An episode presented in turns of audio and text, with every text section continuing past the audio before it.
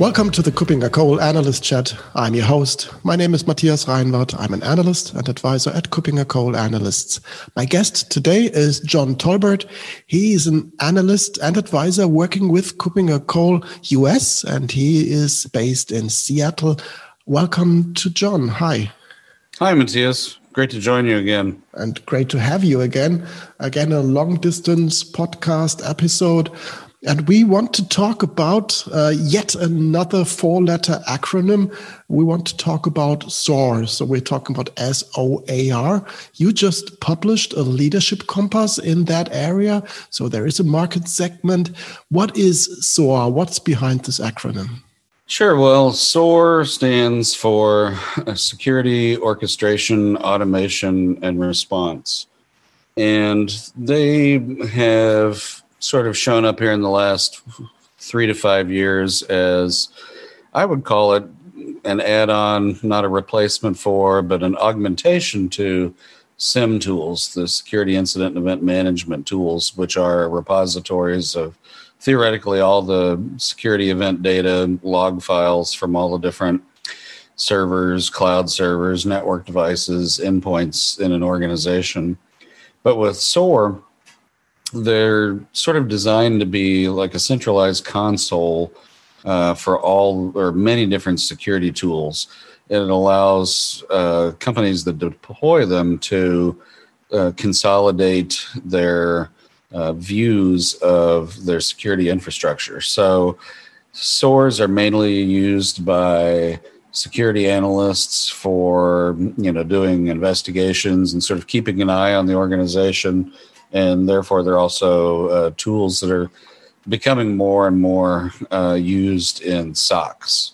So it's this single pane of glass giving insight into more than one SIEM system. So it's really the the tool that analysts then would use, as you said. So it's really a, a unifying um, next generation on top intelligent platform on top of SIEM. Am I right? Yeah, yeah. I think that you know, even if you have a single SIEM product, um, you know, most organizations are going to have other tools like endpoint protection, and that has a console. You know, you may have network detection and response, and that has a console.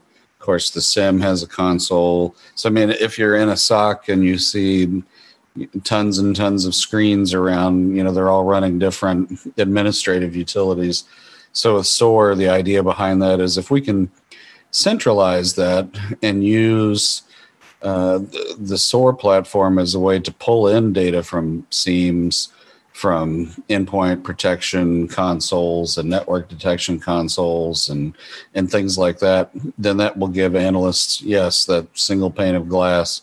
But it, it's they're also designed to kind of go over and above just that. It's it's not just a way to view it but let's say an analyst sees something going on that might be suspicious. Uh, SOAR tools can also do things like proactively start an investigation and go out and grab the relevant threat intelligence and pair that up on screen with uh, the actual events that are taking place. So it, it's a way of automating, that's the A part, some of the initial uh, forensic discovery process. And the more sophisticated products there will do things like uh, not only pull that threat information together uh, and tie it to what's actually being seen in the organization, but you know, rate that, do triage, uh, and and maybe even suggest courses of action. The the key to SOAR then is really how many connectors and what kind of connectors does it come with.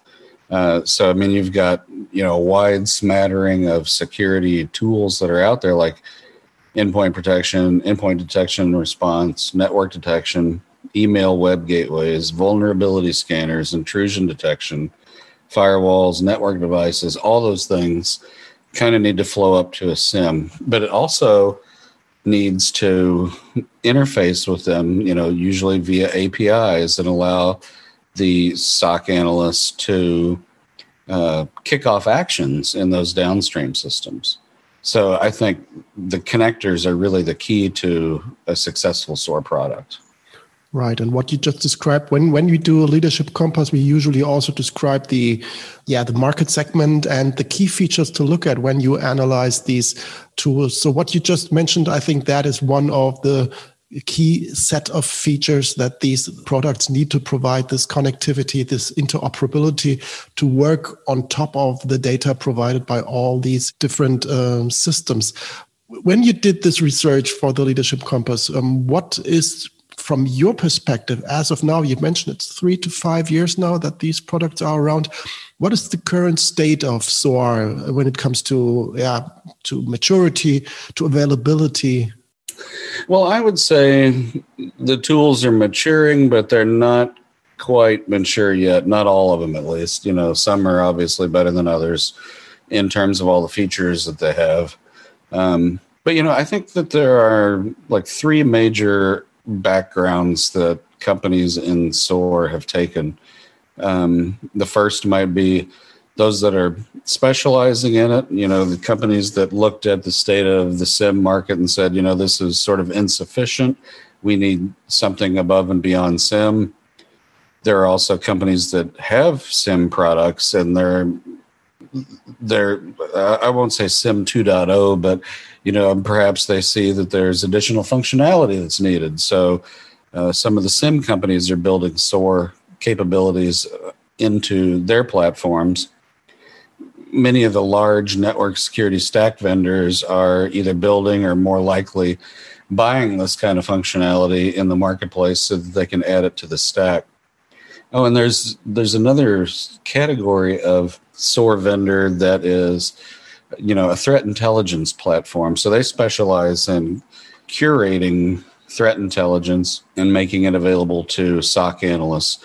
There are some of those platforms that are also SOAR products now as well. So they're they're expanding their APIs such that uh, they can you know kick off actions in downstream systems as well as pull in the threat intelligence and present that to uh, the analysts. So yeah, I think there's room room for growth in the SOAR market in terms of you know just market share itself, and there's probably going to be you know additional companies developing products in that space, and probably additional you know merger acquisition activities as well. Right. So it is an emerging market. And what I like in the talks and the chats that I have with you is that you always um, find that grain of salt within the, the market area as well. So when you say it is a, a maturing, but not yet a mature market, and when you say that the products are not necessarily already where they could be, and whether the market evolution as a whole is not yet as grown up as far as it could be. What is missing in SOAR then? Well, you know, I think SOAR is really all about the connectors. You know, there are some vendor products that that are extensible, and by that I think they mean things like, well, you know, if you've got a product and we don't have a connector for it, if you don't mind spending a, a few days coding, you can sort of build your own connector. But you know, as an enterprise looking for a SOAR platform, I think you're going to be motivated to find something that has connectors for all the tools that you've got in place already so that you don't have to spend time building and integrating uh, your other tools. And, you know, what I found in the course of this research was that many of the current SOAR products lack the connectors for a lot of the EU headquartered and some of the APAC headquartered security tool vendors. You know, and I'll just list a couple here, uh, like AhnLab, Bitdefender, ESET, F Secure, Kaspersky, and Sophos.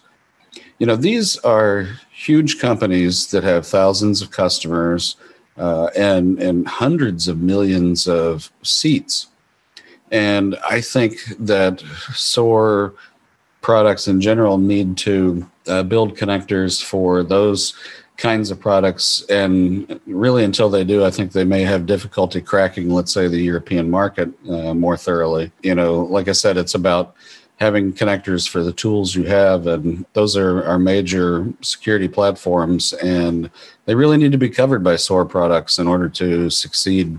I, I, would fully agree. And I think that is also where the value of such a leadership compass in such an emerging market really um, plays out its strength. So you really can use this uh, research that you did and try to identify for which SOAR product there is already out of the box support for the platforms that the individual organization then has in place so that they do not have to start coding because especially in such a security um, related area you really don't want to yeah do coding when it comes to relying on that information to do security related decisions afterwards. So I think that would be the, the immediate benefit of, of your research for organizations currently looking into upgrading their security inside their SOCs when it comes to looking at a SOAR solution. And from, from your perspective, are there already some of these products supporting these more European, more APAC specific uh, products? There are a couple that have support for a few on the list, but you know, by and large, m- mostly there isn't direct support today. You know, and I, I think I think it will come. You know, I'm guessing that it is because of customer demand, and you know, the SOAR product vendors are are responding to what their customers are asking for. So I, I think they will get there. Um, it may just take a few months or a year or so.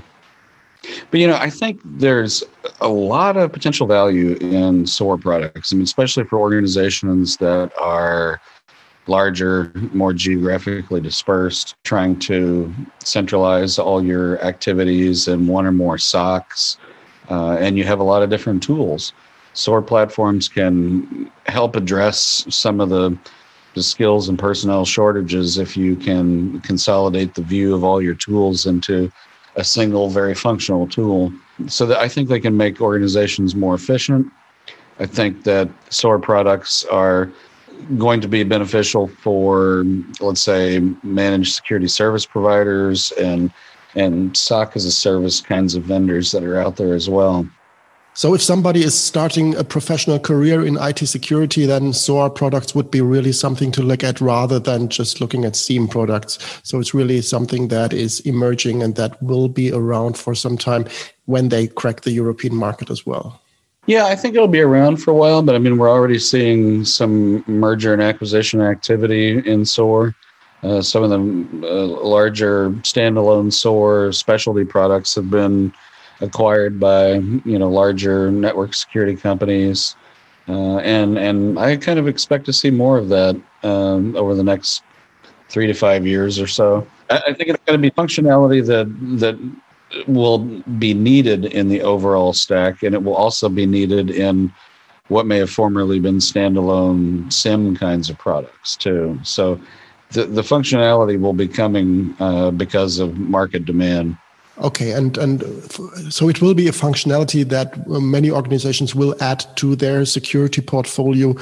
So um, usually I ask the question if there is any uh, research around, but as we started this discussion, there is of course your leadership compass that is already published. I understand. Yes, it came out about a week or so ago. Okay, perfect.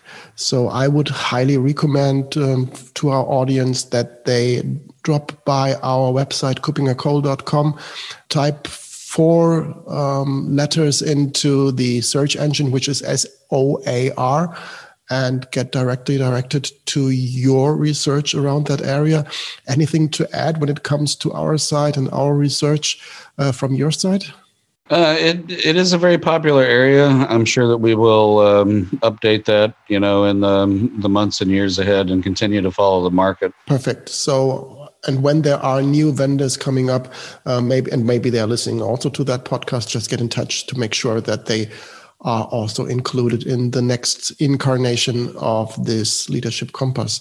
So thank you very much, John, for um, telling me an initial uh, basis of information about this interesting security-related market segment. And um, I'm looking forward to having you in one of the upcoming episodes. Again, it's always great to talk to you and learn more about these security related products. Any final words from your side? Uh, thanks again for your time and look forward to fielding questions. If anybody has any, feel free to get in touch with us. Yeah, perfectly. I just cannot stress that enough. Um, just get in touch. We are happy to f- lead a first discussion around this topic and many others in the areas of security, identity, governance, compliance, etc.